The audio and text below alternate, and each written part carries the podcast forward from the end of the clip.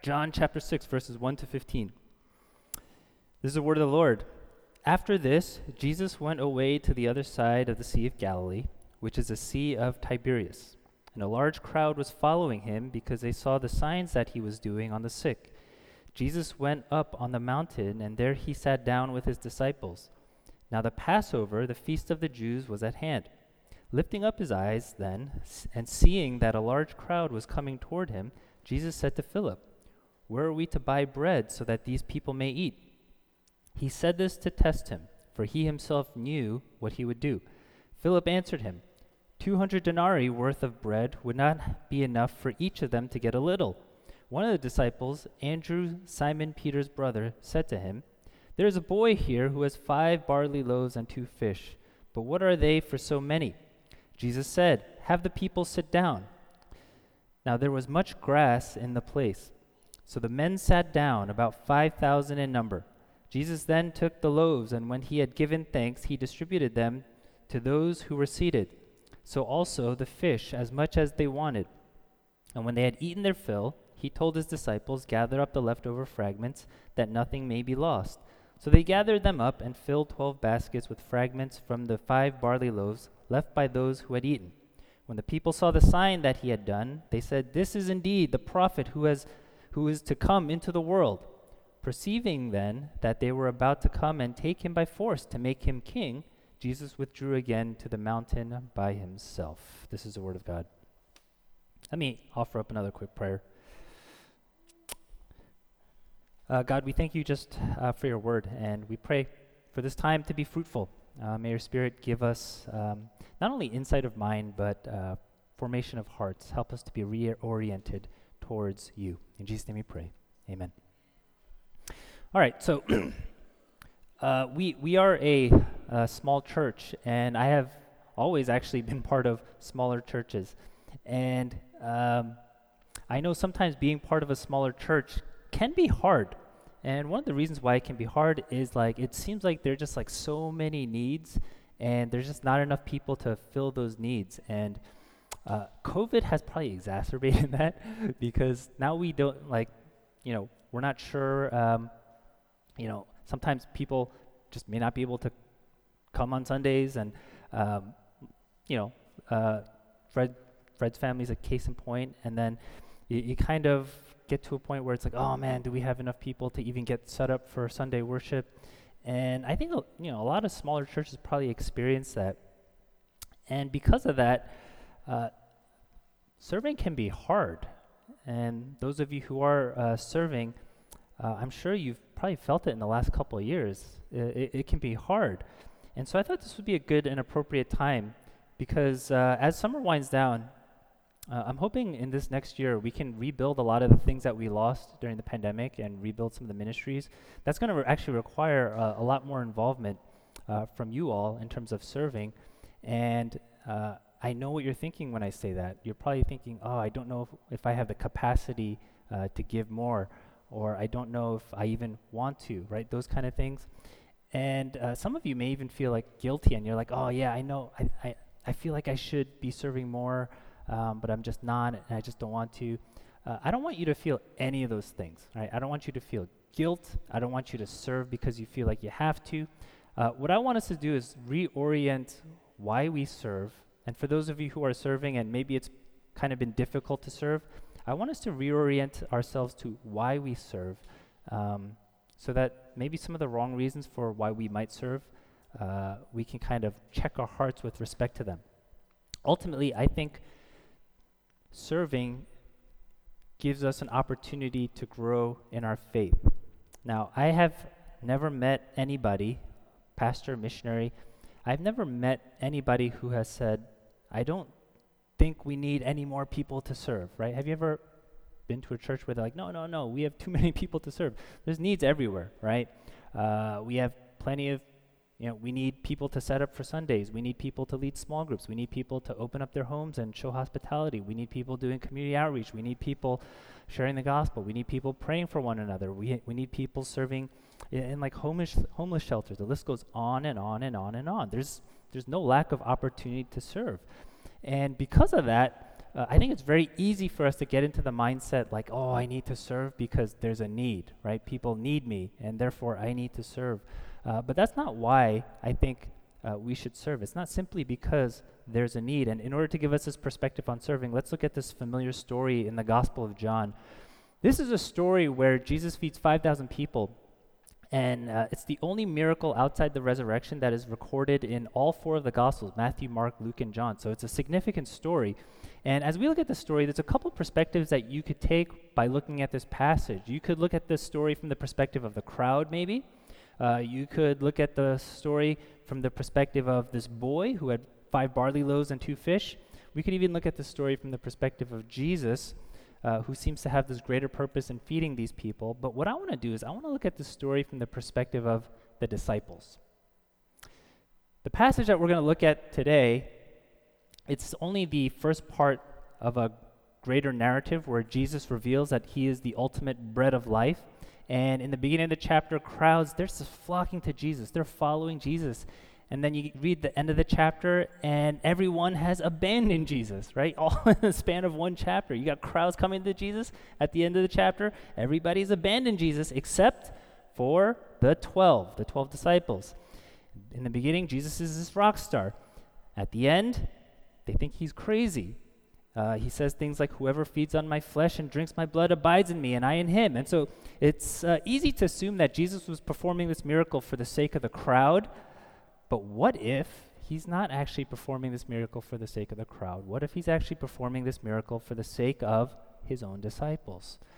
You know, verse 10 tells us that there were 5,000 men. And in the ancient world, you know, it wasn't fair, but women and children, they weren't counted in the census. So commentators say there's probably more like 15,000 people present. And imagine trying to feed like 15,000 people. Uh, if any of you have planned a big party, you know how hard it is just to feed like 200 people, right? But there are thousands of people here, and because there were thousands of people here, it must have taken a very long time logistically for 12 people to distribute this bread and fish. Uh, then they had to gather the leftover into 12 baskets, which would also have taken a long time. So they're serving as waiters, and then they're cleaning up and what is the end result of all of that work that the disciples did? All of that labor in serving the food and then cleaning it up. There doesn't seem to be anything to show for it, right? By the end of chapter 6, crowds are gone. All that's left is Jesus and the 12. Now, if I were a disciple, this is what I would think. I would say, What was the point of doing all of that serving? Right? It didn't accomplish anything. All it did was make these uh, Jewish people angry. I thought we were going to be part of this great movement, but after all of that work, everybody's gone. But maybe it only seems pointless because we're not looking at it through the right lens. Maybe we are a people who are too goal oriented and we only see the point of serving when we feel like we're accomplishing something. Maybe we're only willing to serve when we know it's worth the investment of our time and our energy. And uh, of course, it would be much easier to be on the receiving end, wouldn't it? But here's a question I want to pose. Let me ask you this Who grew the most in their faith throughout this entire episode? Was it the ones being served with this bread, or was it the ones who were serving the bread? Was it the crowd? Was it the disciples? Again, at the end of the chapter, crowds are gone. At the end of the chapter, when Jesus asks the 12 if they want to go away as well, you know how they respond? They say this They say, Lord, to whom shall we go? You have the words of eternal life, and we have believed and have come to know that you are the Holy One of God. Perhaps then, in their participation in serving this bread, they were actually witnesses to something that gave them greater faith. They were the ones that grew in faith. Let's take a closer look at this conversation before the miracle takes place. If you look at verse 5, Jesus says to Philip, Where are we to buy bread so that these people may eat? Right? A very simple question, a logistical question. Hey, Philip, uh, look at all these people. Right? We got to feed them. Where do we buy them bread?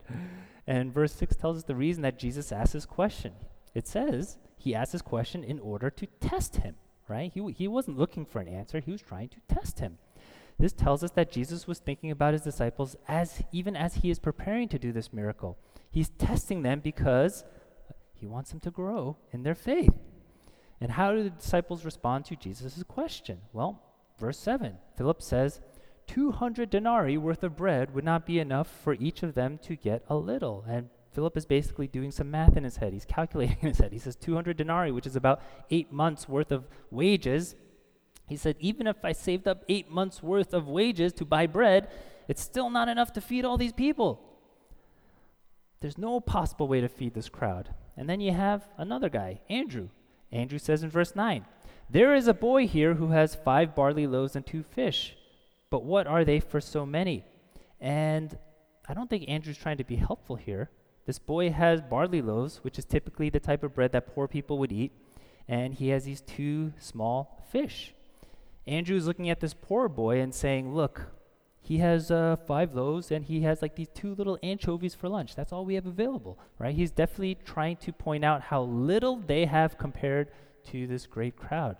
And maybe there's even a little bit of sarcasm in his response.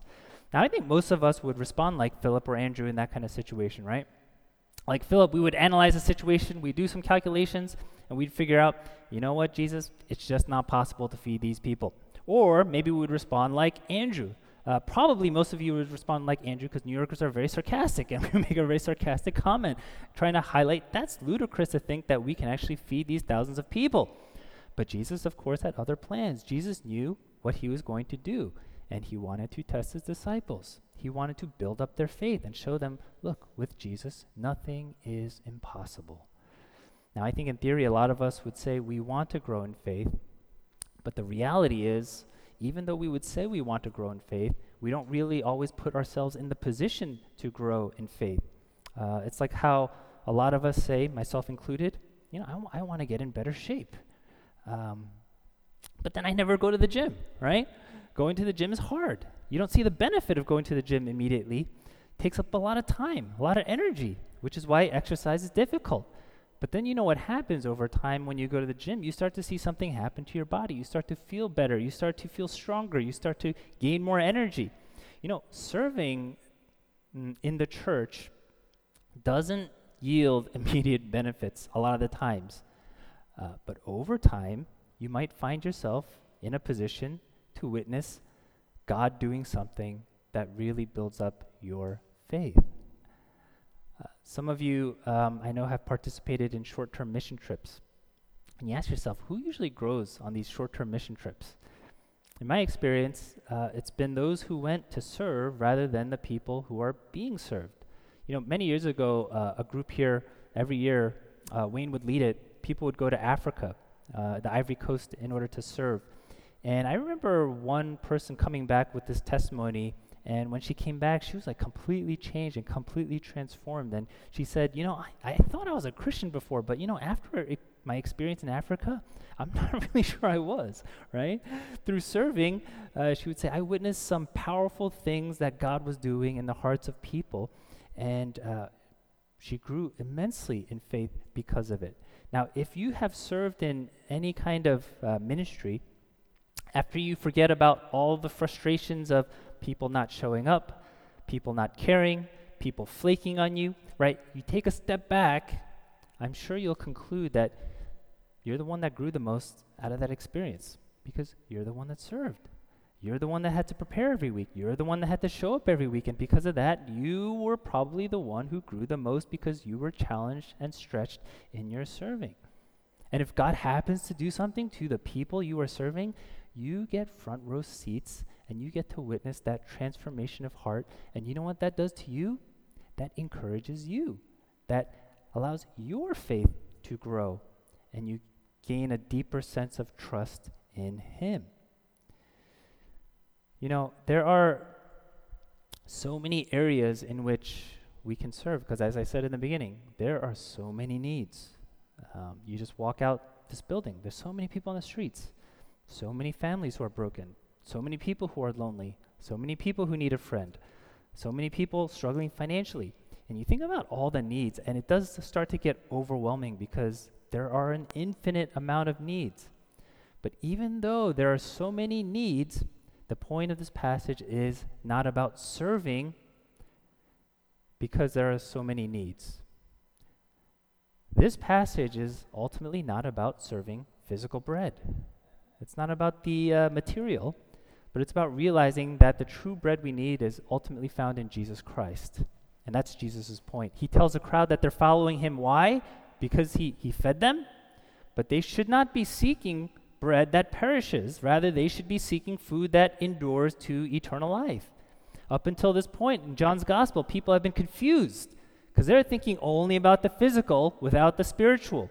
John 2, Jesus says he would destroy the temple in three days and raise it up. Jews responded, What? It's taken 46 years to build this temple and you're going to raise it up in three days? John 3 tells Nicodemus, What? You need to be born again. Nicodemus responds, How can a man enter his mother's womb a second time?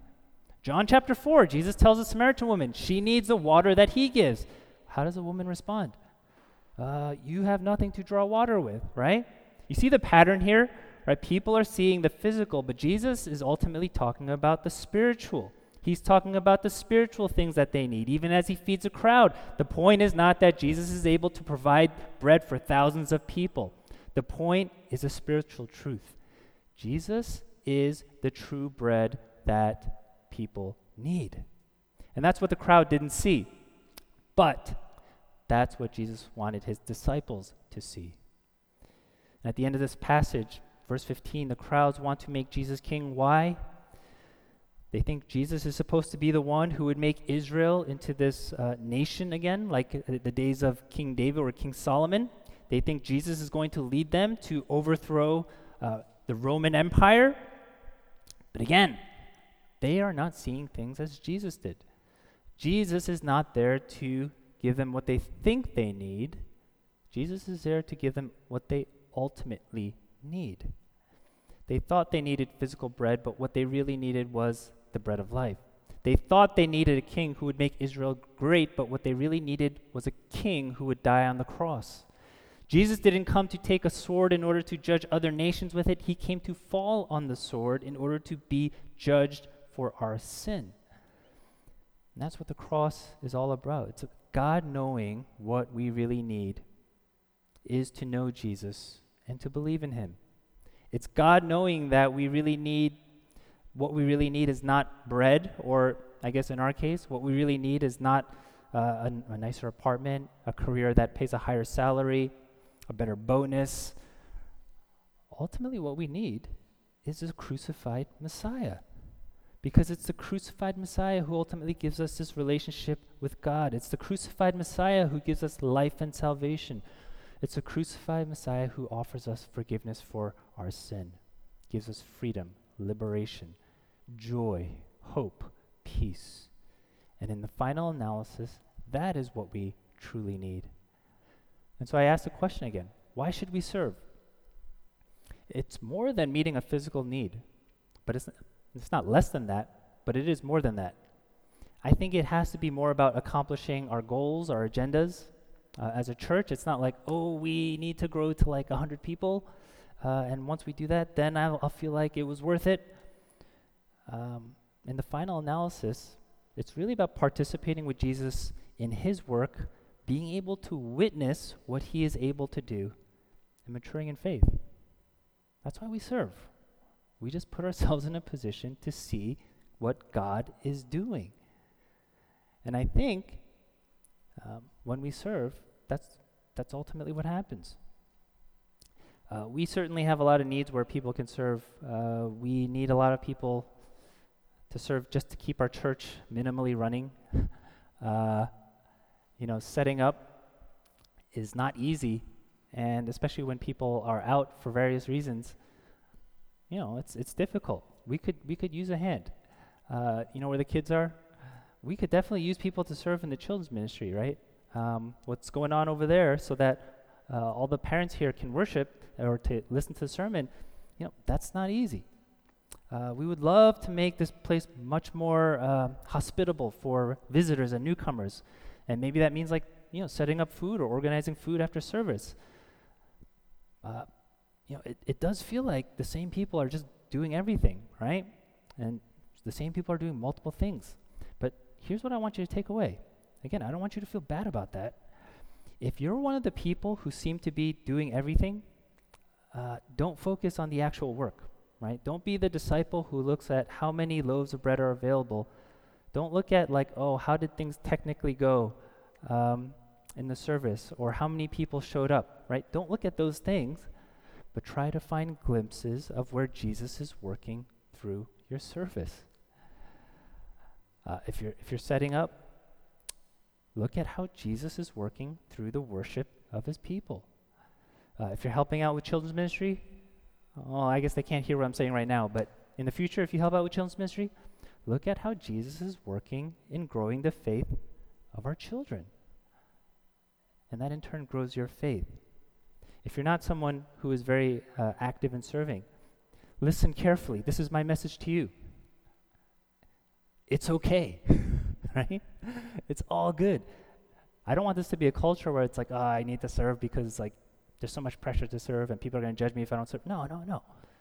It's all good. If you don't want to serve, don't serve. It's okay not to serve. Uh, if you can't serve, very legitimate. Even if you don't want to serve, that's fine too. I just simply want you to consider serving may be something you might find great benefit in because it might again put you in a position to see the power of God at work. Again, not immediately, but at some point during the long haul, you might look back and say, I'm glad I did that because I grew in faith and it enriched my soul.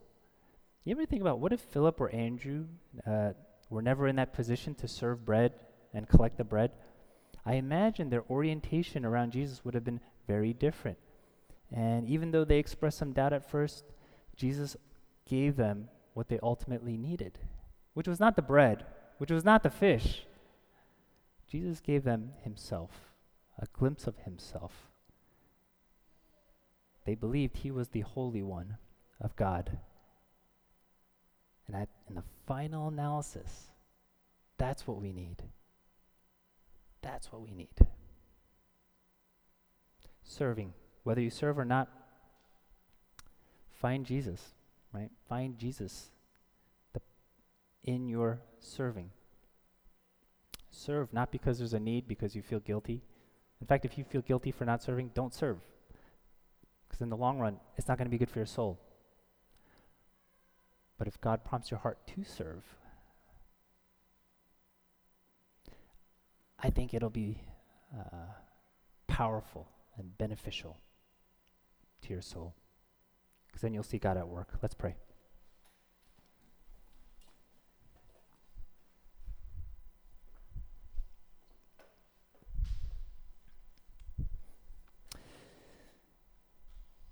Uh, God, our eyes are so oriented carnally, and uh, we see things according to the flesh, and we uh, we see things according to metrics. We th- see things according to uh, what we perceive to be as fruitfulness. Uh, we uh, oftentimes interpret uh, the needs to be primarily physical, and sometimes we forget the invisible things, the spiritual things that you uh, that you do. And primarily that being working on our own hearts and building up our own faith. I do pray that we can be a serving community, but not simply so that we can say we're a serving community, but uh, I pray that we can be a serving community uh, so that we all find ourselves in a position uh, to grow in faith, to be able to witness Jesus at work, to be able to witness when hearts are transformed or when people are touched by worship uh, when people come uh, are in, uh, come alive again to things like prayer. I pray, God, that uh, we become a serving community so that we can see these things and we can be reminded truly you are the Holy One of God. Truly you are the powerful one. Truly you are the good one. Truly you are the merciful one.